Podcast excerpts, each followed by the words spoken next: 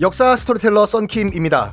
스포티파이 4 팟캐스터에 대해서 들어본 적 있으신가요?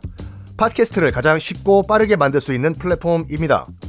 여러분도 저처럼 팟캐스트를 만드실 수 있습니다. 어렵지 않아요. 설명드릴게요. Spotify for Podcasters에서는 핸드폰이나 컴퓨터로 바로 팟캐스트를 녹음할 수 있는 제작 tool을 제공합니다. 배경음악, 전환 효과음, 그리고 자동으로 음질을 향상시키는 기능 등등 한 곳에서 녹음부터 편집까지 팟캐스트를 빠르고 쉽게 만들 수 있습니다. 이렇게 만든 여러분의 팟캐스트는 Spotify for Podcasters를 통해서 애플 팟캐스트, 구글 팟캐스트 등 여러 다른 플랫폼에도 한 번에 배포하고 한 곳에서 관리할 수가 있습니다. 여러분이 팟캐스트를 만들기 위해 필요한 모든 것들을 한 곳에서 모두 무료로 제공합니다. Spotify for Podcasters 앱을 다운로드 받고 지금 바로 시작해보세요. 네, 여러분 안녕하십니까. 역사 스토리텔러 썬김 인사 드리겠습니다. 아, 이 사랑꾼들 정말 장희재와 숙정, 숙정과 장희재 사랑 때문에 도피했다가 딱 걸렸네요. 어, 민씨 집안 귀에 들어가요. 인현 왕후 민씨 집안에요. 이게 어딜 감히 우리 왕실 잔치에 지금 죄를 뿌려? 어? 그래가지고 곤장형을 받습니다. 장희재가 끌려와가지고. 이때부터 참 이해를 합니다. 장희재 그때 그때 심정은 이해를 해요. 봐봐요. 어 아니 사랑하는데 무슨 여기 왕실이 어디 있고 무슨 하급 군인이 어디 있어요. 근데 진짜 진짜 자기 사랑하는 여인 한 여인 하나 못 지켜줬다는 그런 죄책감 뿐만 아니라 그것도 정말 서러운데 곤장형까지 두드려 맞고 어 이런 상황에서 여러분 같으면 열 받습니까 안 받습니까? 받겠죠. 이때부터 장희재는 인현 왕후 민씨 집안을 증오합니다. 그런데 이제 인현 왕후가 쫓겨나고 자기 여동생이 중전마마가 됐네. 하! 이젠 자기 세상이에요. 세상이 다 너희들 민씨 건 줄 알았지? 아니야. 세상 바뀌었어! 하하하하하. 장희빈을 여러분들 한번 직접 느껴보고 싶은 분들은요. 창경궁 한번 가보십시오.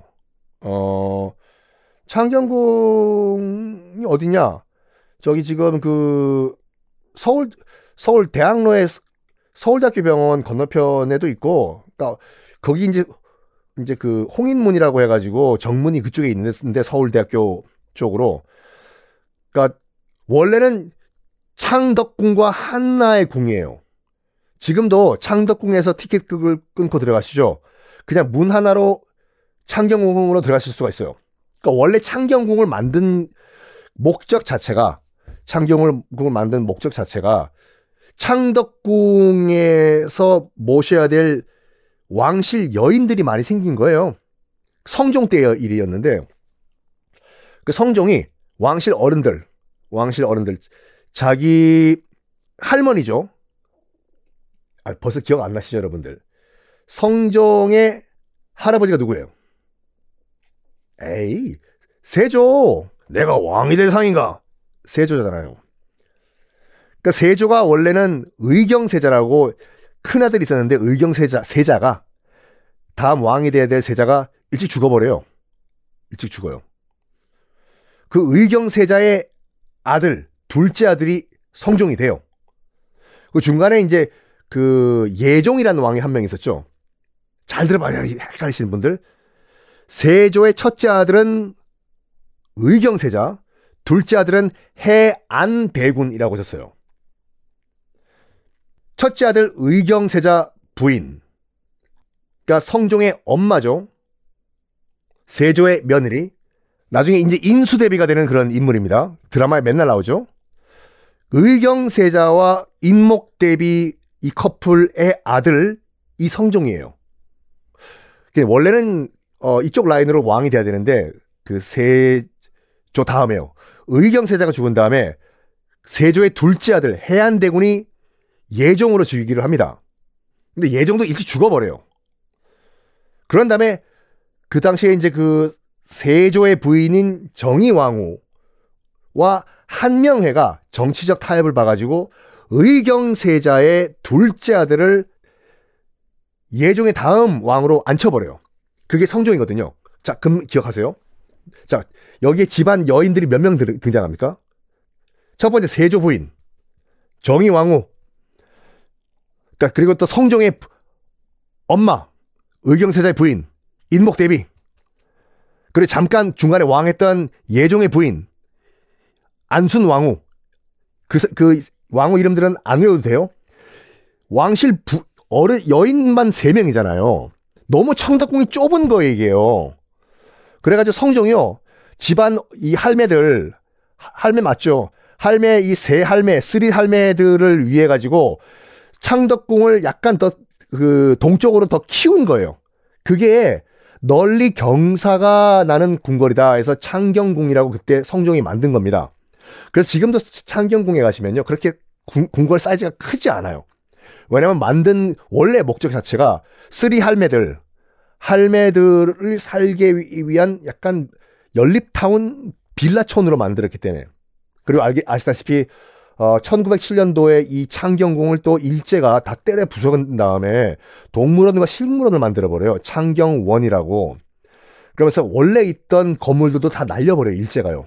동물원 만들고, 와! 코끼리만 들어가게 한다고 해서.